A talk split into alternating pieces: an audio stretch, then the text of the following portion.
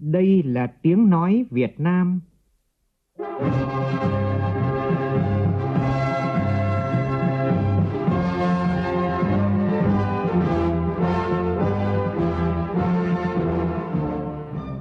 là tiếng nói Việt Nam, phát thanh từ Hà Nội, thủ đô nước Cộng hòa xã hội chủ nghĩa Việt Nam.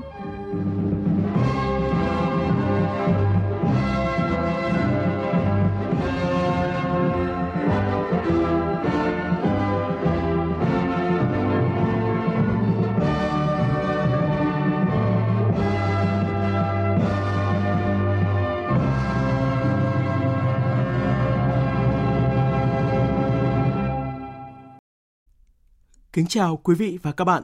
Mời quý vị và các bạn nghe chương trình Thời sự trưa của Đài Tiếng Nói Việt Nam với những nội dung đáng chú ý sau.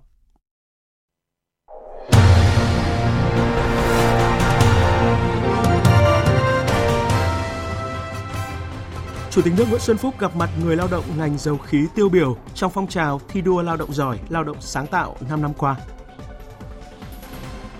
Chính phủ ban hành quy chế làm việc với 6 nguyên tắc, trong đó đề cao trách nhiệm cá nhân và nêu gương của người đứng đầu. Mỗi nhiệm vụ chỉ giao cho một người chủ trì và chịu trách nhiệm. Từ ngày mai, nắng nóng diện rộng tiếp tục xuất hiện ở Bắc Bộ và Trung Bộ. Trong phần tin thế giới, Quốc hội Mỹ thông qua dự luật lịch sử về kiểm soát súng đạn. Đan Mạch chi hơn 400 triệu đô la hỗ trợ người dân trước bối cảnh giá nhiên liệu tăng cao.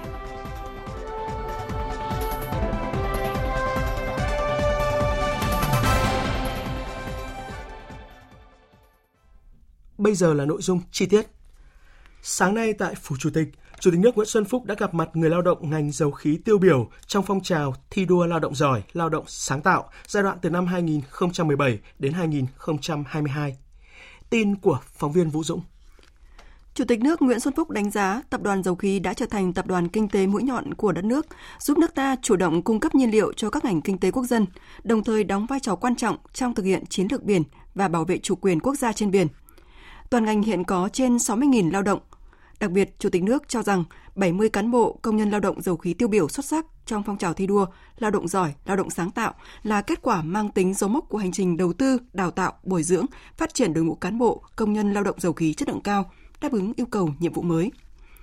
Mặc dù giai đoạn từ năm 2017 đến nay gặp nhiều khó khăn, Chủ tịch nước đánh giá cao Tập đoàn Dầu khí Quốc gia Việt Nam phát huy mạnh mẽ sức sáng tạo của công nhân lao động để có trên 2.800 đề tài sáng kiến, giải pháp ứng dụng vào thực tiễn trong các lĩnh vực như tìm kiếm thăm dò, khai thác dầu khí, hóa chế biến dầu khí, nhiệt và cơ khí chế tạo, công nghệ thông tin, tự động hóa, điện tử, sản xuất điện đạm với tổng giá trị làm lợi ước tính trên 500 triệu đô la Mỹ. Khẳng định rằng đây là nguồn lực quý, là nhân tài của ngành dầu khí và đất nước, Chủ tịch nước Nguyễn Xuân Phúc đề nghị. Thứ nhất là chúng ta cần tiếp tục phát động các phong trào thi đua lao động sáng tạo một cách thực chất và hiệu quả, làm sao tạo ra những động lực mới, những cảm hứng mới trong lao động sản xuất, nghiên cứu khoa học, cải tiến kỹ thuật, kiến tạo môi trường thuận lợi để nuôi dưỡng và phát triển các tài năng của ngành dầu khí. Thứ hai là phát huy tinh thần nhiệt huyết, sáng tạo, cống hiến, tận tâm vì người lao động của các tổ chức công đoàn, chỗ dựa tin cậy vững chắc của hơn 5 vạn người lao động dầu khí qua các phong trào thi đua, tìm được những tấm gương tiêu biểu, tạo ra những động lực mới, xây dựng đội ngũ công nhân lao động ngành dầu khí tiên phong, chất lượng cao, đi đầu trong mỗi người cán bộ công nhân viên ngành dầu khí. Các anh chị em hãy bồi đắp ý chí, khát vọng trong phát triển đơn vị, cùng nhau nỗ lực cống hiến bằng những việc làm cụ thể. Hãy sống và làm việc bằng tất cả lòng biết ơn đất nước, biết ơn tập đoàn và đơn vị đã tạo điều kiện cho chúng ta làm việc cùng nhau nỗ lực cống hiến phát triển. Chủ tịch nước tin tưởng ngành dầu khí sẽ giữ vững bản lĩnh tinh thần của những người đi tìm lửa, đẩy mạnh phong trào thi đua lao động sáng tạo, hoàn thành xuất sắc mọi nhiệm vụ được Đảng, Nhà nước và nhân dân tin tưởng giao phó. Nhận lời mời của Chủ tịch Quốc hội Hungary Queverer Laszlo, vào trưa nay, Chủ tịch Quốc hội Vương Đình Huệ dẫn đầu đoàn đại biểu cấp cao nước ta rời thủ đô Hà Nội, bắt đầu chuyến thăm chính thức Hungary từ nay đến ngày 28 tháng 6. Tin của phóng viên Lê Tuyết. Hungary là đối tác toàn diện đầu tiên của Việt Nam tại khu vực Trung Đông Âu. Quan hệ Việt Nam-Hungary đang phát triển tốt đẹp trên mọi lĩnh vực. hai nước thường xuyên trao đổi đoàn và tiếp xúc cấp ngay cả trong thời gian đại dịch COVID-19.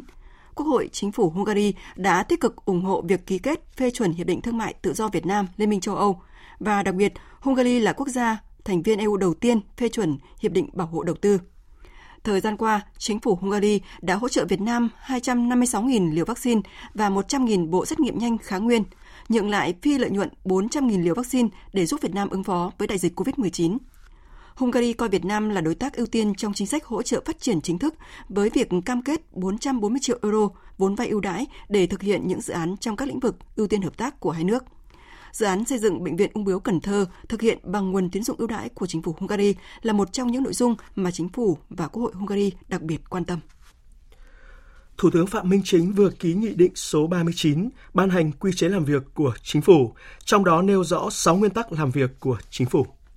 Thứ nhất, mọi hoạt động của chính phủ phải tuân thủ quy định của hiến pháp và pháp luật, đảm bảo sự lãnh đạo của Đảng, thực hiện nguyên tắc tập trung dân chủ.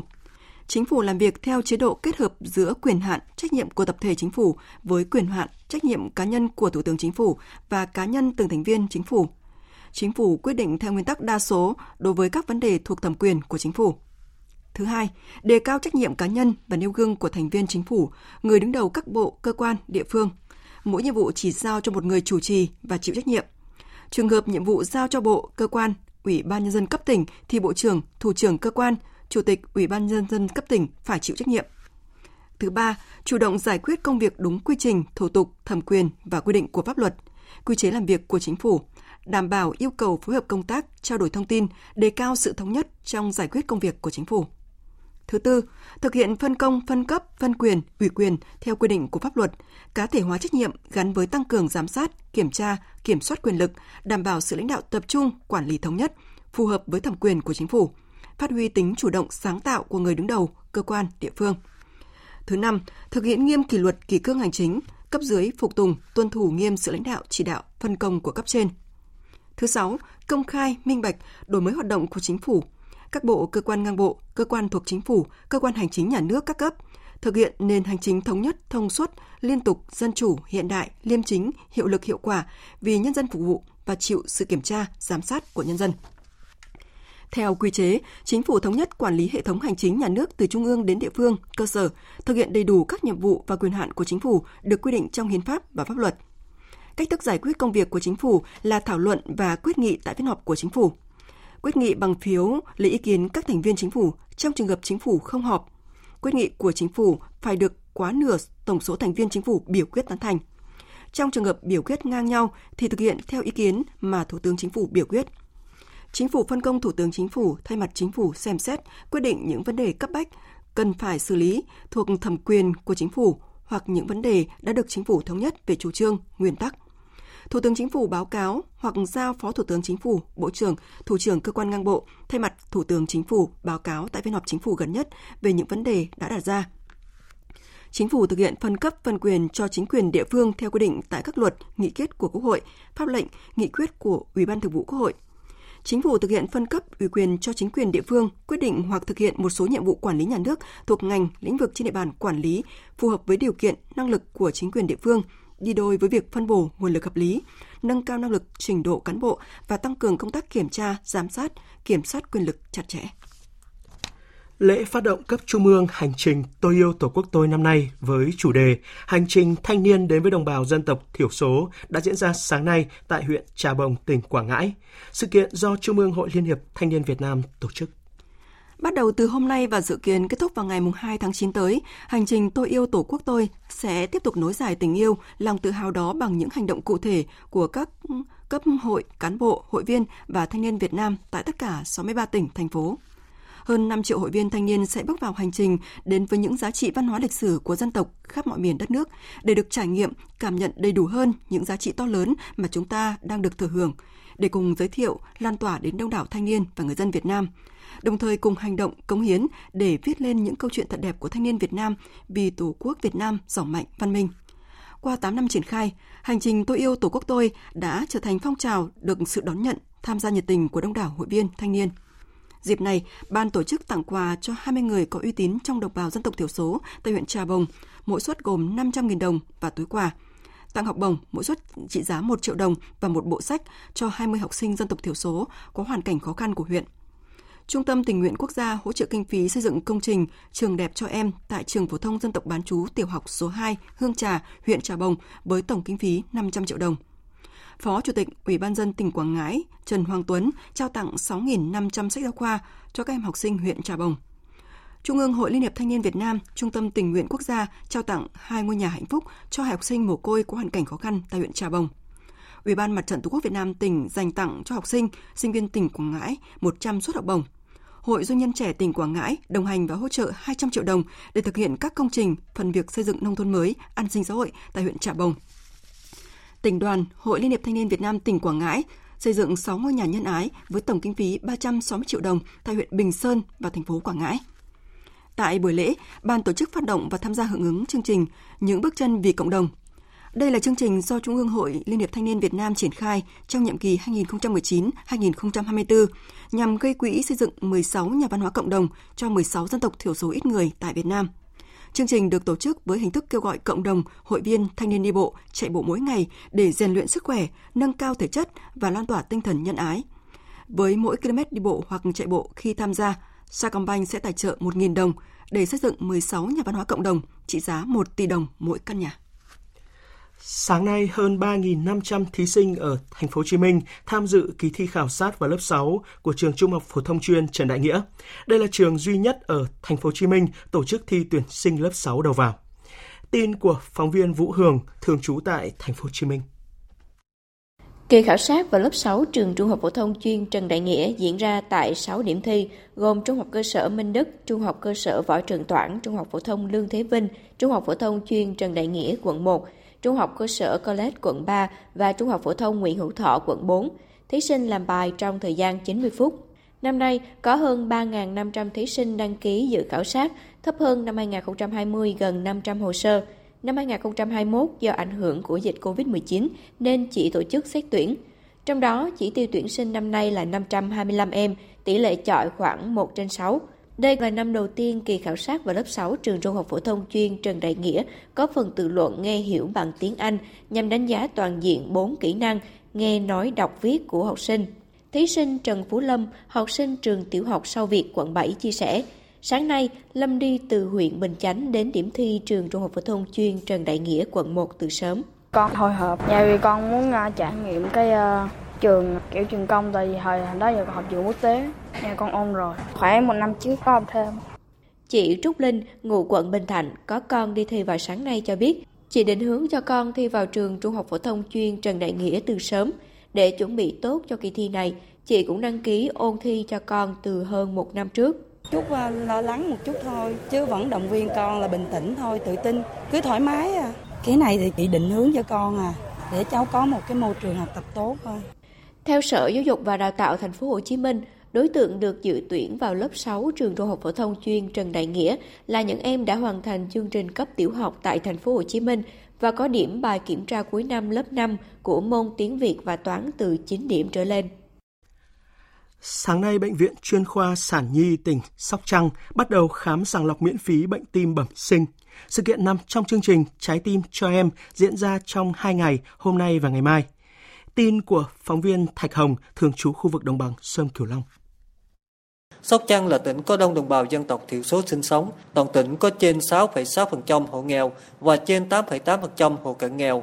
Vẫn còn nhiều em nhỏ mắc bệnh tim bẩm sinh, hoàn cảnh gia đình vô cùng khó khăn, không có điều kiện tiếp cận với y học hiện đại, các bác sĩ chuyên khoa đầu ngành về tim mạch, Chương trình Trái tim cho em đến với trẻ em của tỉnh mang lại cơ hội cho các em được phẫu thuật, điều trị tim bẩm sinh để có được trái tim khỏe mạnh, sức khỏe để có thể học tập, có cuộc sống tươi đẹp hơn trong tương lai. Dịp này, chương trình đã tặng nhiều phần quà cho các em có hoàn cảnh gia đình khó khăn. Trái tim cho em là chương trình hỗ trợ phẫu thuật miễn phí cho trẻ em nghèo dưới 16 tuổi tại Việt Nam, hỗ trợ nâng cao năng lực y tế, tổ chức các hoạt động khám tầm soát bệnh tim bẩm sinh cho trẻ em, Chương trình được sáng lập và điều hành bởi Tập đoàn Công nghiệp Viễn thông Quân đội Việt Theo và Quỹ Tấm lòng Việt, Đài truyền hình Việt Nam từ năm 2008 đến nay. Đây là lần thứ hai Trái tim cho em đến với trẻ em tỉnh Sóc Trăng. Chương trình lần này được thực hiện với sự đồng hành của các bác sĩ Trung tâm Tim mạch, Bệnh viện Đại học Y Dược Thành phố Hồ Chí Minh, Bệnh viện Chuyên khoa Sản Nhi tỉnh Sóc Trăng, Sau khi khám sàng lọc, các trường hợp có chỉ định can thiệp phẫu thuật và hoàn cảnh khó khăn sẽ được chương trình trái tim cho em hướng dẫn làm hồ sơ để được điều trị hoàn toàn miễn phí. Trước đó trong tháng 4 và tháng 5 năm nay, trái tim cho em đã tới với trẻ em nghèo của các tỉnh Đồng Nai, Phú Thọ, Hòa Bình và Bắc Cạn. Thông qua chương trình, hơn 5.000 trẻ đã được các bác sĩ tim mạch thăm khám, chẩn đoán kịp thời Thưa quý vị, thưa các bạn, cai nghiện ma túy tại cộng đồng là hình thức để người nghiện sống cùng gia đình, để những người thân có điều kiện chăm sóc, giám sát, giúp tránh xa ma túy. Vậy nhưng thực tế, không ít gia đình thiếu kiến thức và kỹ năng, còn địa phương thì không đủ điều kiện hỗ trợ người cai nghiện, nên mô hình này ở một số nơi đã không đạt được hiệu quả như mong đợi nhân tháng hành động phòng chống ma túy và ngày toàn dân phòng chống ma túy 26 tháng 6. Mời quý vị và các bạn tìm hiểu về vấn đề này tại tỉnh Bình Dương qua phóng sự của phóng viên Thiên Lý.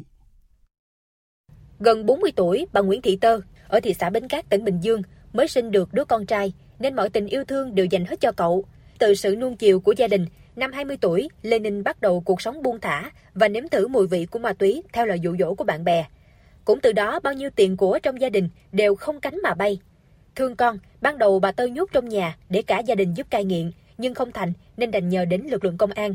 Tuy nhiên, theo quy định 116 năm 2021 của chính phủ và luật phòng chống ma túy, để đưa người nghiện đi cai nghiện bắt buộc thì trong thời gian cai nghiện ma túy tự nguyện bị công an phát hiện sử dụng trái phép chất ma túy. Qua nhiều lần theo dõi, công an vẫn chưa bắt được quả tang nên chưa đủ điều kiện đưa Lê Ninh đi cai nghiện bắt buộc. Bà Tơ chia sẻ, mỗi lần thấy con đau đớn khi lên cơn hay không thể kiểm soát được bản thân đập phá nhà cửa mà lo sợ. Rất là khổ, nhưng giờ cũng đâu có biết làm sao, giờ mình không lẽ ra đưa đường mình đứng mình la lên thì rất là khổ tâm, ăn ngủ cũng không được. Nhưng giờ mẹ làm sao bỏ được con? Mình à, thấy con vậy có nhiều người chứ cô rồi cô nghĩa là cô nhất định phải đưa nó đi trường để cho nó trở thành người tốt, nó không chết non. Hiện nay ở Bình Dương, rất nhiều gia đình có người thân nghiện ma túy đang phải khóc cạn nước mắt khi không thể kéo họ ra khỏi nạn tiên nâu. Bởi vì cai nghiện đòi hỏi chuyên môn cao, thế nhưng gia đình lại không có phương pháp. Trong khi đó, trạm y tế cấp xã ở Bình Dương lại thiếu cơ sở vật chất, con người để hỗ trợ cắt cơn, điều trị cai nghiện ma túy. Như luật phòng chống ma túy quy định, Bình Dương cũng chưa có điểm hỗ trợ cai nghiện, trong khi lãnh đạo tỉnh này đã chỉ đạo thành lập cách đây 4 năm. Để người nghiện ngoài cộng đồng, nhưng việc hỗ trợ cai nghiện ma túy còn nhiều hạn chế, cũng là nỗi lo về mức an ninh trật tự. Trung tá Phan Quốc Thu, Phó trưởng Công an phường Phú Cường, thành phố Thủ Dầu Một, tỉnh Bình Dương cho biết, mặc dù đối tượng là ở phú cường phú cường quản lý nhưng mà đối tượng nó đi lang thang như thế rất là khó cho công tác quản lý đối tượng ma túy thường thường là không có nghề nghiệp đó, sống là lang thang tiền mà để sử dụng ma túy hầu như là xin của gia đình mà nếu như không có thì cũng bằng mọi biện pháp để có là có thể là phạm tội để có tiền để sử dụng ma túy thì rất khó khăn cho cái địa phương. Đến tháng 6 năm 2022, Bình Dương có 3.448 người nghiện ma túy có hồ sơ quản lý, tăng 229 người so với cùng kỳ năm 2021. Trong đó số người cai nghiện áp dụng mô hình cai nghiện tại gia chiếm 2.611 người. Người nghiện đủ điều kiện đưa vào cơ sở cai nghiện, trại tạm giam, nhà tạm giữ chỉ chiếm con số nhỏ. Thượng tá Đỗ Ngọc Ẩn, trưởng phòng cảnh sát điều tra tội phạm ma túy, công an tỉnh Bình Dương nhấn mạnh, cai nghiện tại gia đình cộng đồng là một trong những giải pháp giúp người nghiện không bị cách ly khỏi xã hội, không gián đoạn học tập, công việc, giảm sự kỳ thị và có cơ hội hòa nhập cộng đồng cao hơn. Thế nhưng, cai nghiện tại cộng đồng nghĩa là môi trường xung quanh người nghiện còn nguyên cám dỗ, việc họ không thể hồi tỉnh hoặc tái sử dụng ma túy gần như là tất yếu. Và trong khi là đầu óc họ không ổn định như vậy thì phải có cái khoảng thời gian cách ly để họ bình ổn, phải có cái trợ giúp về mặt thuốc. Còn nếu mà ở cộng đồng thì họ rất là khó. Ngay cả có thuốc bổ trợ đi nữa họ cũng không có bởi vì cái đòi hỏi nhu cầu ma túy rất là lớn và hiện giờ chúng ta chưa có thuốc cai chỉ tất cả là chỉ có thuốc an thần kinh giúp người ta dịu lại cái, cái nỗi đau nỗi sốc thôi Cai nghiện tại cộng đồng như quy định tại Nghị định số 94 năm 2010, Nghị định 111 năm 2013 hay Nghị định số 116 năm 2021 ở Bình Dương đang bộc lộ những khó khăn, chưa hiệu quả. Tuy nhiên, không thể đưa tất cả người nghiện vào các trung tâm cai nghiện bắt buộc do thiếu cơ sở cũng như nguồn lực thực hiện. Thực tế đặt ra yêu cầu cấp thiết cho Bình Dương trong việc xem xét lại công tác tổ chức cai nghiện ma túy tại cộng đồng để nâng cao hiệu quả của hoạt động này, chống tái nghiện, giúp người nghiện từng bước hòa nhập cộng đồng. Liên quan đến câu chuyện dư thừa vaccine phòng COVID-19 tại một số địa phương, như tin đã đưa, sau khi nhận được văn bản của các tỉnh Đồng Nai, Đà Nẵng, Đồng Tháp, Quảng Ngãi về hỗ trợ điều chuyển vaccine chưa sử dụng cho các địa phương khác có nhu cầu, Bộ Y tế đã có công văn hồi đáp nêu rõ nếu không nhận vaccine hoặc để vaccine tồn không sử dụng trong khi vẫn còn người dân chưa được tiêm chủng theo hướng dẫn của Bộ Y tế để xảy ra dịch tại địa phương thì phải hoàn toàn chịu trách nhiệm trước chính phủ và Thủ tướng Chính phủ. Trong khi đó, tỉnh Bình Phước yêu cầu người trên 18 tuổi không tiêm vaccine phòng COVID-19 mũi 3 và mũi 4 ký cam kết chịu trách nhiệm nếu để bệnh lây lan. Còn tại Đắk Lắk, tỷ lệ bao phủ vaccine phòng COVID-19 mũi 3 trên địa bàn mới đạt hơn 32% và mũi 4 chỉ đạt 1,5%. Chính quyền địa phương này đang đẩy mạnh công tác tuyên truyền, vận động người dân từng xã phường tiêm vaccine. Phản ánh của phóng viên Nam Trang, thường trú khu vực Tây Nguyên. Ngay từ sáng sớm, bà Võ Thị Tứ ở thôn 9 xã E Tiêu, huyện Chư Quynh đã có mặt tại hội trường thôn để tiêm mũi 4 vaccine phòng COVID-19. Bà cho biết dù chưa bị mắc COVID-19 nhưng vì có bệnh nền nên khi nghe chính quyền địa phương thông báo thì bà đã chủ động đi tiêm vaccine. Tôi năm nay là 71 tuổi thì là có cái chủ trương của nhà nước là tiêm phòng Covid thì đến nay là tôi đã đã tiêm à, mũi thứ tư rồi là thấy sức khỏe cũng bình thường cũng chưa mắc Covid chứ hết cả. Thì ông xã đó cũng đỡ cùng gửi đồng viên đi tiêm việc của nhà nước là đã đề ra là mình cứ đi tiêm bảo đảm cái sức khỏe của mình là chính. Ông Nguyễn Khắc Dũng, giám đốc Trung tâm Y tế huyện Trư Quynh cho biết, nhờ áp dụng nhiều biện pháp vận động, tuyên truyền, người dân thấy được lợi ích của việc tiêm vaccine phòng bệnh nên bà con đã đến tiêm đầy đủ và đúng lịch. Tỷ lệ người dân tiêm mũi 3 tại Chu Quynh đã đạt gần 90%.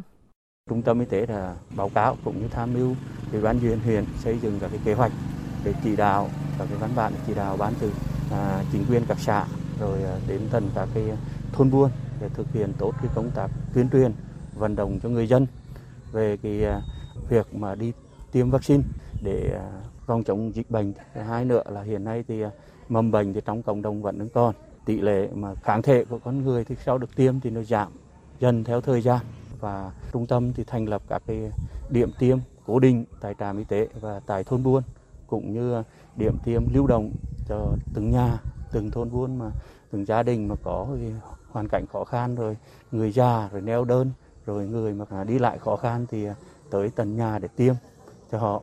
Các nhà chuyên môn đã nghiên cứu và công bố kháng thể từ việc vaccine ngừa COVID-19 không phải duy trì lâu dài hoặc tồn tại mãi trong cơ thể con người, mà sẽ giảm theo thời gian. Cụ thể, sau khi tiêm đủ liều cơ bản, tức là hai mũi vaccine, thì khả năng bảo vệ là trên 80%. Sau 3 đến 6 tháng, hiệu lực bảo vệ giảm dần chỉ còn 50%. Nếu tiêm nhắc lại mũi 3, kháng thể tăng lên được 70%, nhưng lại giảm dần từ tháng thứ tư và đến tháng thứ sáu xuống còn 30%. Do đó, nếu không tiêm mũi thứ tư thì khả năng bảo vệ cơ thể sẽ mất dần. Tính đến thời điểm này, tỷ lệ bao phủ vaccine COVID-19 mũi 3 trên địa bàn tỉnh Đắk Lắc mới đạt hơn 32% và mũi 4 mới đạt 1,5%. Để đảm bảo 95% người dân từ 18 tuổi trở lên được tiêm đủ 3 mũi vaccine phòng COVID-19, từ ngày 20 tháng 6, tỉnh Đắk Lắc đã triển khai chiến dịch tiêm phòng vaccine đồng loạt tại 15 huyện, thị xã, thành phố. Bà Hờ Diêm Cờ Đó, Phó Chủ tịch Ủy ban Nhân dân tỉnh Đắk Lắc cho biết, để chiến dịch triển khai hiệu quả, tỉnh đã giao chỉ tiêu cụ thể và gắn trách nhiệm của người đứng đầu các địa phương. Chúng ta phải xác định rõ trách nhiệm của người đứng đầu đối với công tác tiêm chủng và có chế tài xử lý nếu không đạt được chỉ tiêu đề ra. Địa phương nào không đảm bảo công tác tiêm chủng, tỷ lệ tiêm bao phủ vaccine cho người dân thấp do lỗi chủ quan dẫn đến dịch xảy ra trên địa bàn thì người đứng đầu cấp ủy chính quyền của địa phương đó phải hoàn toàn chịu trách nhiệm.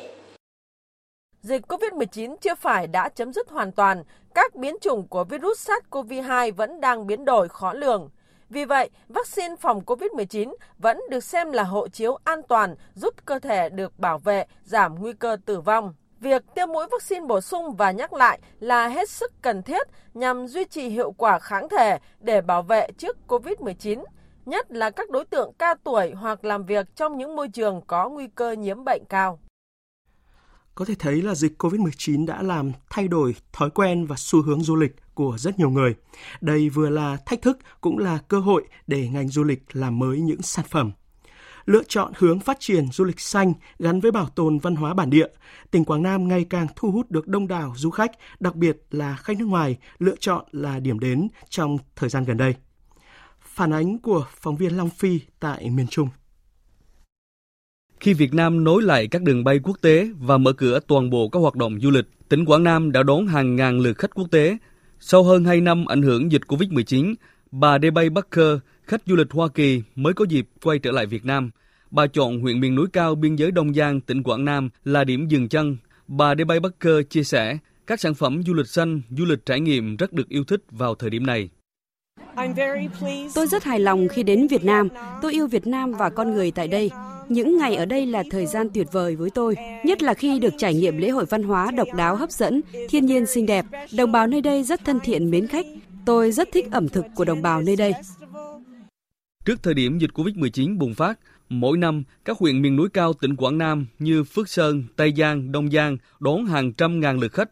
Nhiều điểm đến được du khách trong và ngoài nước biết tới như đỉnh Quế, rừng cây di sản Pơ Mô, làng du lịch cộng đồng Bờ Hồng. Nhiều lần đến huyện vùng cao Tây Giang, chị Lương Thị Hương, trưởng văn phòng dự án tổ chức Children of Việt Nam đã giới thiệu nhiều du khách quốc tế đến đây trải nghiệm các lễ hội đặc sắc của đồng bào cơ tu. Rất là ấn tượng đối với tôi là người ta giữ được nguyên cái, cái rừng pơ mu đấy, đánh dấu từng cái số một lên từng cái cây một để cho người dân tự bảo quản và rất là ấn tượng với tất cả các cái lễ hội của người ta. Người ta nhảy à, tung tung dài dài, nó rất là cuốn hút người khách. Mà tôi đã tham gia nhiều lần và chúng tôi cũng hòa mình với họ đấy. Nhiều năm qua, huyện Tây Giang đã đón các đoàn khách quốc tế tham quan các tour du lịch cộng đồng, trải nghiệm đời sống, văn hóa của đồng bào cơ tu. Anh Plong Pleng, cán bộ phòng văn hóa và thông tin huyện Tây Giang, là người kết nối, đưa ra ý tưởng độc đáo về du lịch trải nghiệm. Trong những lần đồng hành với du khách khám phá rừng cây di sản Pơ mu thanh niên cơ tu này khiến du khách quốc tế bất ngờ khi dùng ngôn ngữ tiếng Anh để giới thiệu về văn hóa của đồng bào mình. Mình muốn những giá trị văn hóa tốt đẹp sẽ được truyền tải đến mọi miền của Tổ quốc, Về bản Nam châu bốn biển. Lúc đầu dân rất nhiều trở ngại, bắt đầu với ngôn ngữ, cái văn hóa ẩm thực của họ nó khác của mình. Nhưng mà họ rất thích được vào tận vườn, được cầm cuốc, cuốc đất, được trồng rau, tối về múa giao lưu với bà con. Ông Lê Trí Thanh, Chủ tịch Ủy ban Nhân dân tỉnh Quảng Nam cho biết, phát triển du lịch miền núi Quảng Nam không tách rời việc bảo vệ và phát triển hệ sinh thái rừng và bảo tồn văn hóa bản địa. Nếu bảo tồn và phát triển đúng hướng, đây là những giá trị cốt lõi tạo nên diện mạo mới cho du lịch Quảng Nam thời gian đến. Tiếp tục phát triển các địa bàn có cái khả năng khai thác du lịch tốt về sinh thái, về mạo hiểm, về nghỉ dưỡng, du lịch sinh thái, du lịch gắn với văn hóa bản địa của đồng bào dân tộc thiểu số của miền núi. Tất cả những loại hình du lịch lớn và nhỏ sẽ hòa quyện với nhau để tạo nên một cái sức hấp dẫn mới cho du lịch vùng Tây của tỉnh Quảng Nam.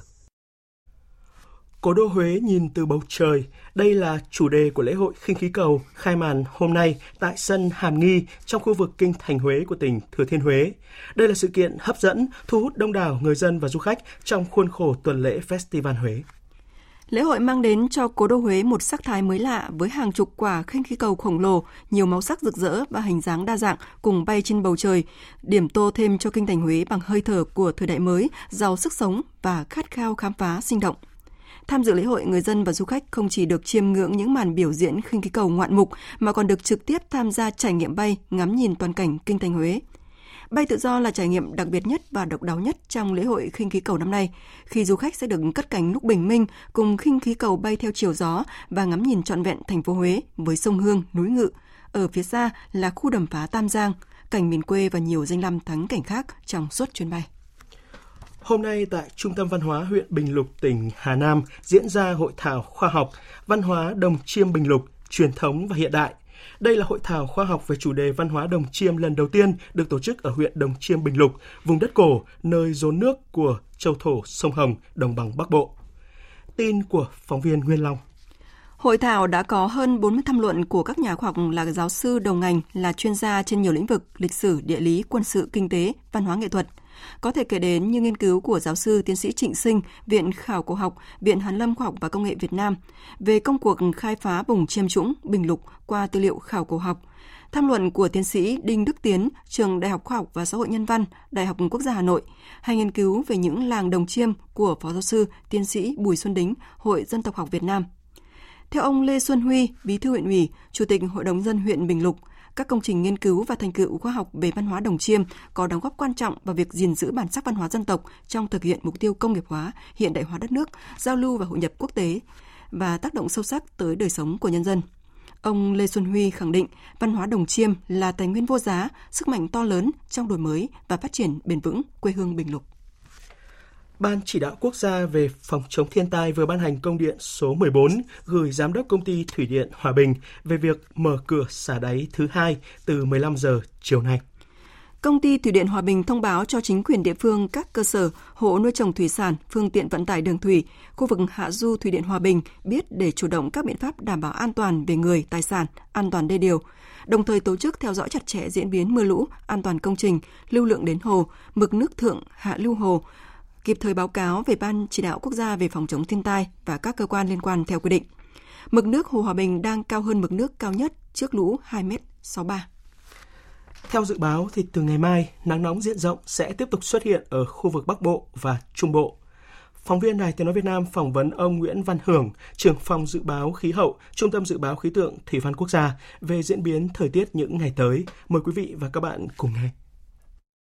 Theo dự báo thì từ ngày 26 tháng 6 thì nắng nóng tiếp tục gia tăng về cường độ ở miền Trung. Vậy thì đợt nắng nóng này sẽ kéo dài đến khi nào? Và nhiệt độ cao nhất sẽ là bao nhiêu và liệu có xác lập kỷ lục mới không? Từ ngày 26 trở đi thì bắt đầu xảy ra cái nắng nóng diện rộng. Cái thời điểm nắng nóng gai gắt nhất chúng tôi nhận định là vào khoảng từ ngày 28 đến ngày 29. Tuy nhiên cái khả năng cái nắng nóng, xảy ra cái nắng nóng ờ, nhiệt độ cao ấy, như cái giai đoạn tuần vừa qua ở Bắc Bộ cũng như các tỉnh miền Trung là khả năng đó không cao như trong cái tuần vừa qua ở khu vực Bắc Bộ vào ngày 21 tháng 6 cái nhiệt độ lên tới 40,3 ờ, độ ở Sơn Tây, 40 độ ở khu vực Láng thì thời gian tới là cái nhiệt độ nó khoảng 38 đến 39 độ trở lại và nó ít có khả năng xảy ra cái nắng nóng đặc biệt gây gắt như vừa rồi. Theo ông thì người dân cần chú ý những cái điều gì để giảm được cái tác động nắng nóng? Thời gian nắng nóng ấy, nó xảy ra trong cái đoạn từ 10 giờ sáng trở đi đến khoảng 16 17 giờ chiều và cái thời điểm nắng gắt nhất trong ngày là từ 10 2 giờ trưa đến khoảng từ đến 15 giờ chiều. Trong cái giai đoạn này thì cái nhiệt độ ngoài trời nó có khả năng cao hơn trong cái lều khí tượng từ 3 đến 4 độ và cái tác động của cái hiệu ứng nắng ở cái chỉ số UV đều rất cao nên chúng ta hạn chế ra đường trong khoảng thời gian này.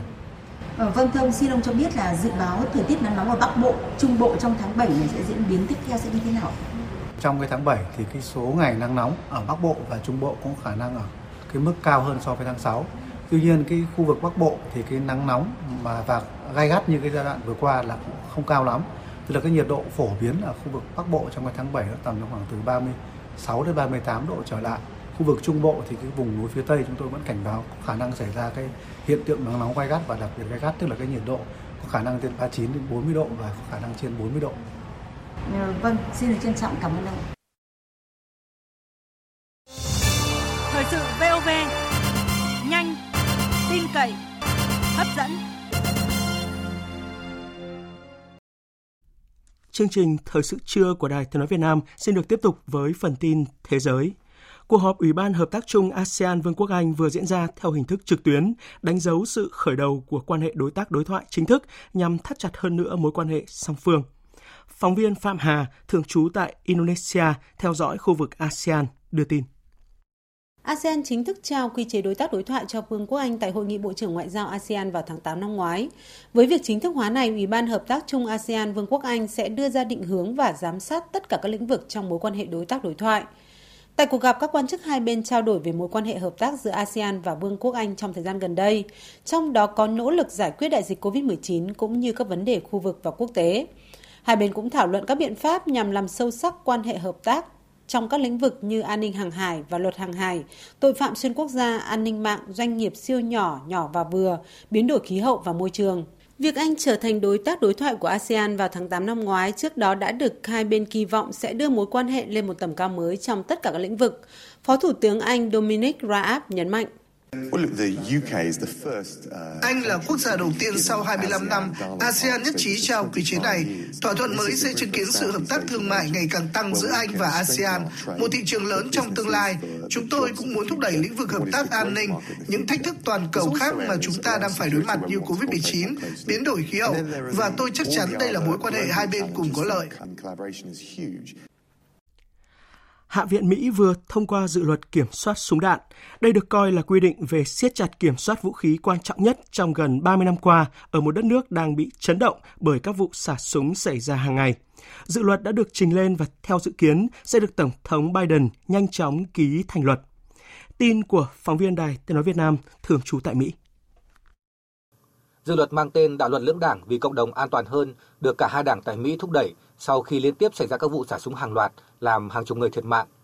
Dự luật này được đánh giá là bước đi quan trọng nhất trong việc thông qua các hạn chế liên bang về súng đạn sau nhiều thất bại trong hàng chục năm qua.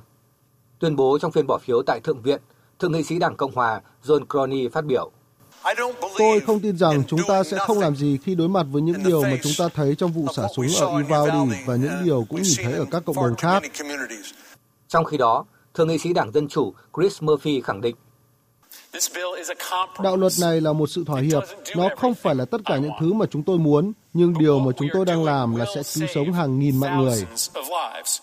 Dự luật yêu cầu tăng cường kiểm tra lý lịch của người mua súng dưới 21 tuổi, phê duyệt gói ngân sách 11 tỷ đô la Mỹ hỗ trợ vấn đề sức khỏe tâm thần và 2 tỷ đô la Mỹ cho các chương trình đảm bảo an toàn học đường. Nga sẵn sàng đảm bảo cho tàu chở ngũ cốc của Ukraine đi lại tự do vào vùng biển quốc tế. Tổng thống Nga Putin đã khẳng định như vậy tại cuộc họp trực tuyến theo định dạng BRIC Plus. Phóng viên Anh Tú, thường trú tại Nga, đưa tin. Phát biểu tại cuộc họp, Tổng thống Nga Putin một lần nữa nhắc lại rằng Nga không can thiệp vào xuất khẩu ngũ cốc của Ukraine và sẵn sàng đảm bảo cho tàu bè qua lại tự do. Tôi đã tuyên bố công khai nhiều lần, tôi muốn nhấn mạnh một lần nữa rằng Nga không ngăn cản việc xuất khẩu ngũ cốc của Ukraine từ lãnh thổ nước này và sẵn sàng đảm bảo tàu thuyền chở ngũ cốc đi lại tự do vào vùng biển quốc tế. Nếu tất nhiên, quân đội Ukraine dọn sạch mìn ở các cảng vận chuyển và khu vực mặt nước gần đó. Theo nhà lãnh đạo Nga, vấn đề xuất khẩu ngũ cốc của Ukraine qua các cảng ở Biển Đen bị thổi phồng một cách giả tạo và Kiev không có quan điểm xây dựng trong việc giải quyết vấn đề này. Ông cho biết thêm rằng, do dự kiến được mùa, Nga có khả năng cung cấp 50 triệu tấn ngũ cốc cho thị trường thế giới. Ông lên án một số nước phương Tây đang gây bất ổn cho sản xuất nông sản toàn cầu, áp đặt các hạn chế đối với việc cung cấp phân bón của Nga và Belarus, gây khó khăn cho việc xuất khẩu ngũ cốc của Nga ra thị trường thế giới. Trước đó, Tổng thư ký Liên Hợp Quốc Antonio Guterres cho rằng để vượt qua cuộc khủng hoảng lương thực toàn cầu, Nga và Ukraine phải tìm cách khôi phục xuất khẩu ngũ cốc. Không có giải pháp hữu hiệu nào khác cho vấn đề này. Ông nhắc nhớ rằng tỷ trọng của Nga và Ukraine trong xuất khẩu lúa mì thế giới là khoảng 29%. Trong diễn biến khác, Liên minh châu Âu EU nhất trí sẽ giảm phụ thuộc nhiên liệu hóa thạch của Nga. Đây là khẳng định của các nhà lãnh đạo Liên minh châu Âu tại hội nghị thượng đỉnh khối này vừa bế mạc sau hai ngày họp. Phát biểu tại cuộc họp, Chủ tịch Ủy ban châu Âu Ursula von der Leyen cho biết, giờ là lúc các nước thành viên Liên minh châu Âu cần hiểu rằng khối này sẽ không còn được quay trở lại thời kỳ sử dụng nhiên liệu hóa thạch giá rẻ như trước. Sau các đòn trừng phạt nhằm vào lĩnh vực khí đốt, dầu mỏ và than đá của Nga, Liên minh châu Âu cần tăng cường chuẩn bị cho mục tiêu cắt giảm sâu hơn lượng khí đốt nhập từ Nga.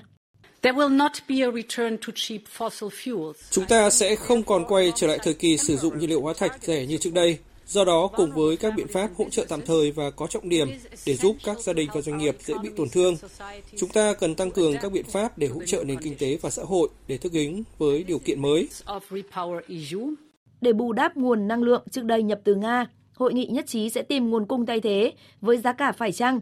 Đây được xem là một trong ba ưu tiên được liệt kê trong kế hoạch của Ủy ban châu Âu có tên gọi là tiếp sức cho Liên minh châu Âu nhằm loại bỏ nhiên liệu hóa thạch của Nga. Dự kiến các đề xuất cụ thể sẽ được đưa ra bàn bạc tại hội nghị thượng đỉnh Liên minh châu Âu diễn ra vào tháng 10 tới. Trước khi xung đột Nga-Ukraine nổ ra, Liên minh châu Âu nhập khẩu đến 40% lượng khí đốt từ Nga. Sau các lệnh trừng phạt liên tiếp vào ngành năng lượng của Nga, Liên minh châu Âu đang đối mặt với tình trạng thiếu hụt nguồn cung vô cùng lớn, khó có thể bù đắp trong ngắn hạn. Tổng thống Philippines Duterte tuyên bố sẵn sàng đối mặt với những cáo buộc chống lại ông, bao gồm cả cáo buộc phạm tội ác chống lại loài người đã được đệ trình lên Tòa án Hình sự Quốc tế liên quan đến cuộc chiến chống ma túy. Tuyên bố được ông Duterte đưa ra khi chỉ còn chưa đầy một tuần nữa là ông hết nhiệm kỳ Tổng thống. Bảo vệ chiến dịch chống ma túy trong nhiệm kỳ của mình, ông Duterte khẳng định hành động cứng rắn là cần thiết trong việc thực thi pháp luật, đặc biệt là trong cuộc chiến chống ma túy. Ông tuyên bố sẽ tiếp tục bảo vệ các quan chức, sĩ quan cảnh sát và quân đội phải đối mặt với những cáo buộc, ngay cả sau khi ông hết nhiệm kỳ tổng thống vào ngày 30 tháng 6 tới. Công tố viên của Tòa án Hình sự Quốc tế hôm qua cho biết sẽ tìm cách mở lại cuộc điều tra về cuộc chiến chống ma túy dưới thời chính quyền của Tổng thống Rodrigo Duterte. Tòa án hình sự quốc tế đã dừng cuộc điều tra vào tháng 11 năm ngoái theo yêu cầu của chính phủ Philippines, nhưng công tố viên Karim Khan cho biết chính phủ nước này không thể hiện rằng họ đang tiến hành cuộc điều tra. Tổng thống Duterte cũng kêu gọi Tòa án hình sự quốc tế chấm dứt việc đe dọa điều tra những cáo buộc tội ác chống lại loài người được thực hiện trong cuộc chiến chống ma túy, khẳng định Tòa án hình sự quốc tế không có thẩm quyền điều tra vì hệ thống tư pháp Philippines vẫn đang hoạt động. Philippines cũng đã chính thức rút khỏi Tòa án hình sự quốc tế từ ngày 17 tháng 3 năm 2019. Trong nhiệm kỳ tổng thống của mình, ông Duterte đã thực hiện một chiến dịch chấn áp tội phạm ma túy cứng rắn, đối mặt với nhiều chỉ trích từ bên ngoài về vấn đề nhân quyền.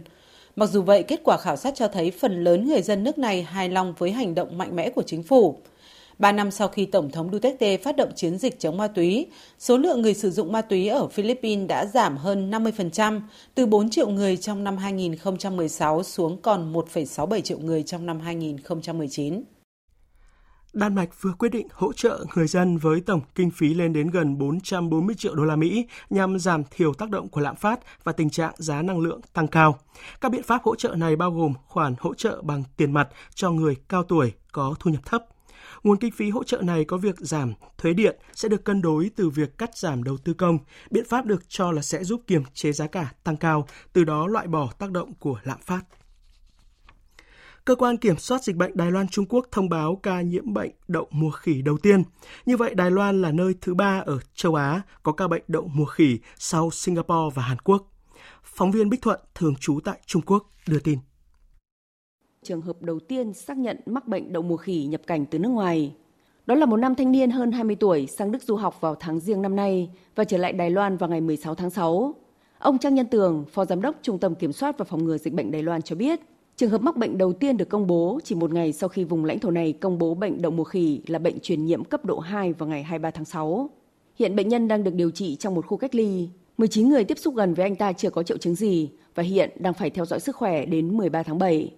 Cũng theo ông Trang Nhân Tường, đã có khoảng 50 quốc gia trên thế giới báo cáo gần 3.600 ca bệnh đậu mùa khỉ kể từ khi dịch bùng phát ở Anh hồi giữa tháng 5, trong đó nhiều nhất là châu Âu và châu Mỹ. Chính phủ Thái Lan hôm nay đã dỡ bỏ quy định đeo khẩu trang ở nơi công cộng. Phóng viên Ngọc Diệp, thường trú tại Thái Lan, đưa tin. Theo thông báo của chính phủ đăng trên Công báo Hoàng gia vào hôm nay ngày 25 tháng 6, Thái Lan quyết định dỡ bỏ quy định bắt buộc đeo khẩu trang do tình hình COVID-19 đang dần cải thiện và nhằm giúp người dân có cuộc sống bình thường trở lại. Tuy nhiên, Bộ Y tế khuyến cáo mọi người nên tiếp tục đeo khẩu trang ở những nơi đông đúc hoặc thông gió kém để ngăn ngừa lây nhiễm các bệnh đường hô hấp bao gồm cả COVID-19. Những người dễ bị tổn thương, chủ yếu là người cao tuổi và những người có bệnh nền, nên đeo khẩu trang khi ở cùng người khác để giảm nguy cơ lây nhiễm. Những người mắc COVID-19 và các trường hợp tiếp xúc gần với họ nên đeo khẩu trang để giảm nguy cơ lây lan dịch bệnh. Chính phủ Thái Lan hiện đã tuyên bố toàn quốc đều là khu vực xanh, cho phép mở cửa hoàn toàn trở lại các hoạt động kinh doanh cũng như vui chơi giải trí như trước thời kỳ đại dịch. Từ ngày 1 tháng 7, du khách quốc tế sẽ không phải đăng ký trước khi tới Thái Lan và không phải mua bảo hiểm COVID-19. Cùng với đó, các quy định khác về phòng dịch cũng sẽ được dỡ bỏ.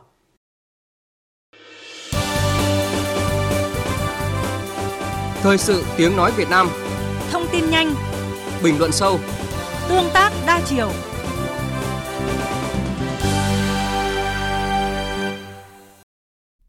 Quý vị và các bạn đang nghe chương trình Thời sự trưa của Đài Tiếng Nói Việt Nam. Bây giờ biên tập viên Minh Châu điểm lại những sự kiện, vấn đề trong nước đáng chú ý trong tuần thông qua những phát ngôn ấn tượng và những con số đáng chú ý. Những phát ngôn ấn tượng, những con số đáng chú ý. Công tác phòng chống tham nhũng ấy rất là kiên trì, rất là nhân văn, có lý có tình làm rất có bài bản và hết sức thuyết phục. Kỷ luật về đảng làm trước kỷ luật hành chính làm tiếp theo rồi hình sự làm thứ ba. Gần như thành lý luận về cái phòng chống tham nhũng của chúng ta rồi đấy như trước kia làm chứ nó không được như thế đâu thành một cái bài học để giai đoạn sắp tới tiếp tục làm thế nào cho nó tốt nhất là khi chúng ta thành lập ban chỉ đạo phòng chống tham nhũng cấp tỉnh. Khẳng định của Tổng Bí thư Nguyễn Phú Trọng trước cử tri các quận Ba Đình, Đống Đa và Hai Bà Trưng, thành phố Hà Nội một lần nữa cho thấy quyết tâm và chủ trương nhất quán của Đảng và nhà nước ta là kiên quyết chống tham nhũng tiêu cực đến cùng. Cử tri cũng đồng tình ủng hộ việc thành lập ban chỉ đạo cấp tỉnh về phòng chống tham nhũng tiêu cực để đảm bảo sự giám sát, phát hiện và xử lý kịp thời đúng đối tượng, giúp công tác phòng chống tham nhũng tiêu cực luôn có tay mắt của nhân dân. Đề nghị các đồng chí thực hiện nghiêm các cái quy định hiện hành về đấu thầu tập trung ở cả trung ương và cả ở địa phương trên tinh thần là phải công khai minh bạch bám sát cái thị trường rồi chống cái tiêu cực chống cái tham nhũng trong lợi ích nhóm một cái này để đảm bảo được cái cung ứng thuốc đầy đủ cho các cơ sở y tế trước mắt là phải đảm bảo được cái thuốc mà có bảo hiểm Tình trạng thiếu thuốc, vật tư y tế đang diễn ra ở nhiều bệnh viện trên khắp cả nước đã ảnh hưởng lớn đến người bệnh khi họ bị tước quyền khám chữa bệnh vì không được hưởng các loại thuốc, vật tư y tế mà bảo hiểm y tế chi trả. Chủ trì cuộc họp của Thường trực Chính phủ với một số bộ ngành hôm giữa tuần, Thủ tướng Phạm Minh Chính nêu rõ, tình trạng thiếu thuốc, trang thiết bị, vật tư, sinh phẩm y tế trong khu vực công là vấn đề rất nghiêm trọng. Vì vậy, các bộ ngành địa phương phối hợp chặt chẽ, trách nhiệm để quyết liệt khắc phục ngay tình trạng này. Không vì một số sai phạm mà sợ sệt, không chịu trách nhiệm, làm ảnh hưởng đến sức khỏe và tính mạng của người dân. Tôi xin bày tỏ sự trân trọng biết ơn chân thành và sâu sắc nhất đối với sự giúp đỡ, công ơn to lớn của Đảng, Nhà nước, quân đội và nhân dân Việt Nam luôn luôn giúp đỡ và đồng cam cộng khổ với nhân dân Campuchia. Sự ủng hộ và khổ và chia ly do chiến tranh trở thành một quốc gia thống nhất với hòa bình trọn vẹn và phát triển trên mọi lĩnh vực. Trải qua nhiều thử thách và thăng trầm của lịch sử, nhân dân Việt Nam và Campuchia đã luôn đoàn kết, kề vai sát cánh, dành cho nhau sự ủng hộ, giúp đỡ trong sự nghiệp đấu tranh, giải phóng dân tộc trước đây, cũng như trong công cuộc xây dựng và phát triển của mỗi nước ngày nay. Mối quan hệ láng giềng tốt đẹp, hữu nghị truyền thống, hợp tác toàn diện, bền vững lâu dài giữa Việt Nam và Campuchia sẽ mãi mãi trường tồn. Đây là khẳng định của Phó Thủ tướng Campuchia Men Som On tại lễ kỷ niệm 55 năm ngày thiết lập quan hệ ngoại giao Việt Nam Campuchia diễn ra sáng 24 tháng 6 tại Nhà hát lớn Hà Nội là tới ngày 31 tháng 7 mà xe không có cái thẻ đó thì đừng có vào cao tốc nữa. Bởi vì đây là mục tiêu của Quốc hội đưa ra phải thực hiện. Thời hạn này được Phó Thủ tướng Lê Văn Thành đặt ra khi chủ trì cuộc họp về triển khai hệ thống thu phí điện tử không dừng diễn ra trong tuần. Hiện cả nước còn 214 làn tại 48 trạm trên các tuyến cao tốc cần phải lắp đặt hệ thống thu phí điện tử không dừng. Có lẽ không có dự án nào của Bộ Giao thông Vận tải lại nhiều lần phải gia hạn như dự án này. Câu hỏi đặt ra là mốc thời hạn ngày 31 tháng 7 tới, liệu có phải là thời hạn cuối cùng? 5.700 là số viên chức công chức dôi dư tại thành phố Hồ Chí Minh. Theo lý giải của Sở Nội vụ thành phố Hồ Chí Minh, nguyên nhân là do tốc độ gia tăng dân số cao, số lượng bệnh viện, trường học tăng dần theo từng năm. Tuy nhiên, Bộ Nội vụ không đồng ý với lý giải này và đề nghị thành phố Hồ Chí Minh làm rõ vấn đề xuất phát từ đâu, trách nhiệm của ai và hướng giải quyết như thế nào. Gần 33.000 đồng một lít xăng RON 95, đó là giá xăng hiện tại sau lần điều chỉnh gần đây nhất. Việc giá xăng tăng liên tiếp đang tạo áp lực rất lớn đối với doanh nghiệp, nền kinh tế và đời sống của người dân. Thu phí đỗ xe ô tô lỗ 8 tỷ đồng. Chuyện như đùa nhưng lại có thật ở thành phố Hồ Chí Minh. 20 tuyến đường của thành phố tổ chức thu phí đỗ ô tô theo giờ, nhưng trong năm ngoái chỉ thu được hơn 2 tỷ đồng trong khi chi phí bỏ ra cho nhân công thuê phần mềm thu phí mất hơn 10 tỷ đồng.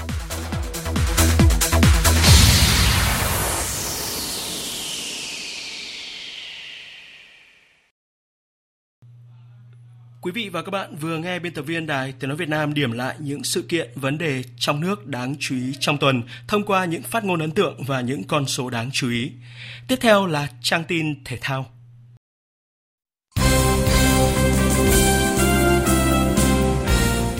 Quý vị và các bạn, diễn ra vào chiều tối qua tại thành phố Hồ Chí Minh, lượt trận đầu tiên của bảng Y AFC Cup 2022 đã chứng kiến cơn mưa bàn thắng với tổng số 13 bàn thắng được ghi sau hai trận cùng niềm vui chiến thắng của đội chủ nhà.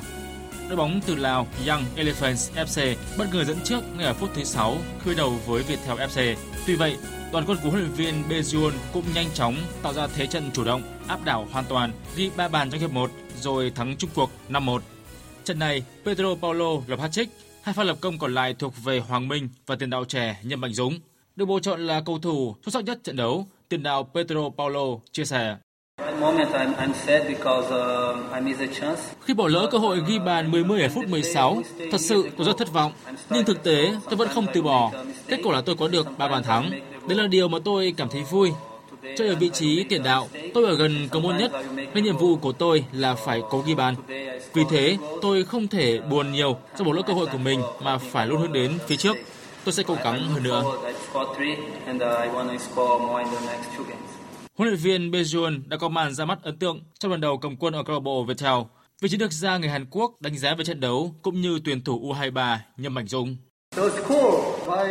Đúng là chúng tôi có sự khởi đầu không như mong đợi và bàn thua sớm ở phút thứ 6 là bất ngờ lớn. Tuy nhiên sau đó các cầu thủ chơi ổn hơn và bắt đầu ghi bàn, thậm chí là thắng đậm khiến tôi cảm thấy rất vui.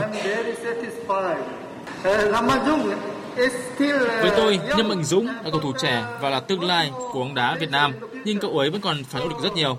Tôi nói thế vì chỉ đơn cử như đội Viettel, muốn được ra sân thì Mạnh Dũng phải cạnh tranh rất nhiều người đồng đội như Pedro Paulo, Kake hay Giovane. Tuy nhiên, Mạnh Dũng là gương mặt trẻ đầy triển vọng và tương lai của cậu ấy còn rất dài. Ở trận đấu sau đó, Phnom Penh Cloud FC của Campuchia dẫn trước đến hai bàn chỉ trong vòng 4 phút. Tuy vậy, vẫn thua Hugang United của Singapore với tỷ số chung cuộc 3-4. Như vậy là câu lạc bộ Viettel tạm thời dẫn đầu bảng Y. Đối thủ tiếp theo của Hoàng Đức và đồng đội là Phnom Penh Cloud Trận đấu này diễn ra vào lúc 17 giờ ngày 27 tháng 6. Đội tuyển U19 Việt Nam từng đối diện với bài toán khó về lực lượng. Tuy vậy, huấn luyện viên trưởng Đinh Thế Nam hiện tại cũng đã có trong tay lực lượng khá dày dặn. Trong đó mới đây là sự góp mặt của hậu vệ Nguyễn Bảo Long từ PVF và tiền vệ Nguyễn Đức Việt từ Hoàng Anh Gia Lai. Trước đó là bộ đôi Văn Trường, Văn Khang từ đội tuyển U23 quốc gia. Chiều nay 25 tháng 6, đội tuyển U19 Việt Nam có thêm một trận đấu tập với câu lạc bộ Hải Phòng hiện cũng đang chuẩn bị cho V-League 2022. Đây là trận đấu mang tính tổng duyệt trước khi thầy trò huấn luyện viên Đinh Thế Nam lên đường sang Indonesia vào ngày 28 tháng 6, sẵn sàng tham dự giải vô địch U19 Đông Nam Á 2022. Trong trận đấu tâm điểm của vòng 5, giải Phút San HD Bank vô địch quốc gia 2022 diễn ra ngày 24 tháng 6 tại tỉnh Lâm Đồng. Đội đầu bảng Saco FC hòa 1-1 với Thái Sơn Bắc. Ở cặp đấu khác, Tân Hiệp Hưng sau chơi 4 trận thua liên tiếp đã được hưởng hương vị chiến thắng khi vượt qua Hưng Gia Khang 3-1. Giải đấu sẽ bước sang vòng 6 vào chiều nay với hai cặp đấu, Hiếu Hoa Đà Nẵng gặp Thái Sơn Nam và Cao Bằng gặp Savines Khánh Hòa. Đội tuyển Jiu-Jitsu Việt Nam đã có màn thể hiện xuất sắc ở Cúp Jiu-Jitsu bãi biển thế giới 2022 vừa bế mạc tại Thái Lan. Đội có 17 thành viên thi đấu theo thể thức no-gi, giành tới 4 huy chương vàng thuộc về Phùng Thị Huệ, hạng dưới 45 kg của nữ, Hoàng Thị Nhật Quế, hạng dưới 70 kg nữ, Đào Hồng Sơn, hạng 56 kg nam và Phạm Trí Dũng, hạng dưới 69 kg của nam. Ngoài ra, đội tuyển Jiu-Jitsu Việt Nam còn giành thêm 2 tấm huy chương bạc và 12 huy chương đồng. Trong khuôn khổ giải bóng rổ nhà nghề Việt Nam VBA 2022, câu lạc bộ Hồ Chí Minh City Wings xuất sắc giành chiến thắng 91-83 ngay trên sân của Thăng Long Warriors trong trận đấu diễn ra vào tối qua tại Hà Nội.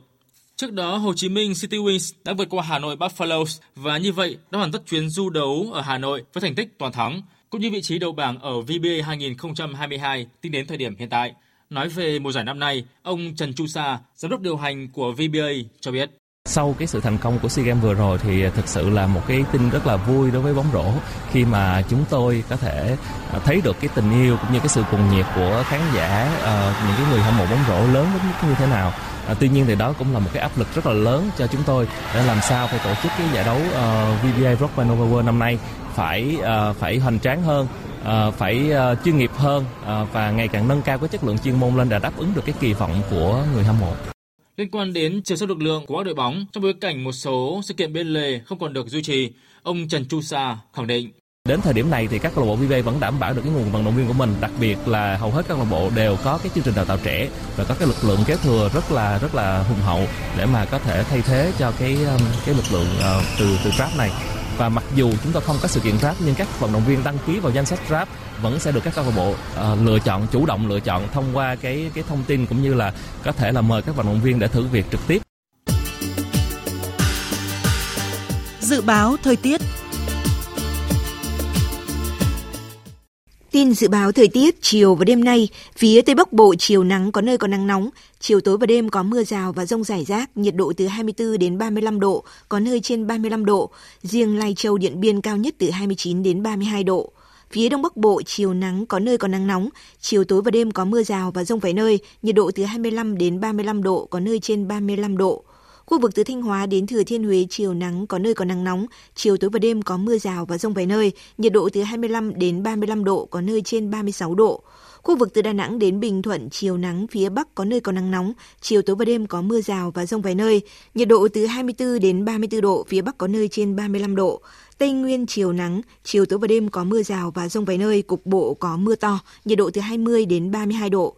Nam Bộ chiều nắng, chiều tối và đêm có mưa rào và rông vài nơi, cục bộ có mưa to, nhiệt độ từ 23 đến 33 độ. Khu vực Hà Nội chiều nắng nóng, chiều tối và đêm có mưa rào và rông vài nơi, nhiệt độ từ 25 đến 36 độ. Tiếp theo là dự báo thời tiết biển, vịnh Bắc Bộ có mưa rào và rông vài nơi, tầm nhìn xa trên 10 km, gió Nam cấp 4, ngày mai gió hoạt động mạnh dần lên. Vùng biển từ Quảng Trị đến Quảng Ngãi, từ Bình Định đến Ninh Thuận không mưa, tầm nhìn xa trên 10 km, gió Nam cấp 4. Vùng biển từ Bình Thuận đến Cà Mau, chiều tối và đêm có mưa rào rải rác và có nơi có rông, tầm nhìn xa trên 10 km, giảm xuống từ 4 đến 10 km trong mưa, gió Tây Nam cấp 3, cấp 4. Vùng biển từ Cà Mau đến Kiên Giang và Vịnh Thái Lan có mưa rào và rông rải rác, tầm nhìn xa trên 10 km, giảm xuống từ 4 đến 10 km trong mưa, gió nhẹ. Khu vực Bắc Biển Đông và khu vực quần đảo Hoàng Sa thuộc thành phố Đà Nẵng có mưa rào và rông vài nơi, tầm nhìn xa trên 10 km, gió Đông Nam đến Nam cấp 3, cấp 4. Khu vực giữa và Nam Biển Đông và khu vực quần đảo Trường Sa thuộc tỉnh Khánh Hòa có mưa rào rải rác và có nơi có rông, tầm nhìn xa trên 10 km, giảm xuống từ 4 đến 10 km trong mưa, gió nhẹ. Trước khi kết thúc chương trình Thời sự trưa nay, chúng tôi tóm lược một số tin chính vừa phát. Gặp mặt người lao động dầu khí tiêu biểu trong phong trào thi đua lao động giỏi, lao động sáng tạo 5 năm qua, Chủ tịch nước Nguyễn Xuân Phúc mong muốn cán bộ công nhân viên của ngành dầu khí và Tập đoàn Dầu khí Quốc gia Việt Nam tiếp tục bồi đắp ý chí khát vọng để hoàn thành nhiệm vụ cống hiến phát triển đất nước. Chính phủ vừa ban hành quy chế làm việc với 6 nguyên tắc trong đó đề cao trách nhiệm cá nhân và nêu gương của các thành viên chính phủ, người đứng đầu các bộ, cơ quan và địa phương. Mỗi nhiệm vụ chỉ giao cho một người chủ trì và chịu trách nhiệm. Theo dự báo từ ngày mai, nắng nóng diện rộng sẽ tiếp tục xuất hiện ở Bắc Bộ và Trung Bộ. Nhiệt độ một số nơi lên đến 38-39 độ C. Hạ viện Mỹ vừa thông qua dự luật kiểm soát súng đạn. Đây được coi là quy định về siết chặt kiểm soát vũ khí quan trọng nhất trong gần 30 năm qua ở đất nước đang bị chấn động bởi các vụ xả súng xảy ra hàng ngày này. Dự luật đã được trình lên và theo dự kiến sẽ được Tổng thống Biden nhanh chóng ký thành luật. Đan Mạch vừa quyết định hỗ trợ người dân với tổng kinh phí lên đến gần 440 triệu đô la Mỹ nhằm giảm thiểu tác động của lạm phát và tình trạng giá năng lượng tăng cao. Các biện pháp hỗ trợ này bao gồm khoản hỗ trợ bằng tiền mặt cho người cao tuổi có thu nhập thấp và giảm các loại thuế phí. Tới đây chúng tôi kết thúc chương trình Thời sự trưa nay. Chương trình do các biên tập viên Hải quân, Thanh Trường và Hằng Nga thực hiện với sự tham gia của kỹ thuật viên Nguyễn Mến, chịu trách nhiệm nội dung Nguyễn Thị Tuyết Mai. Cảm ơn quý vị và các bạn đã quan tâm theo dõi.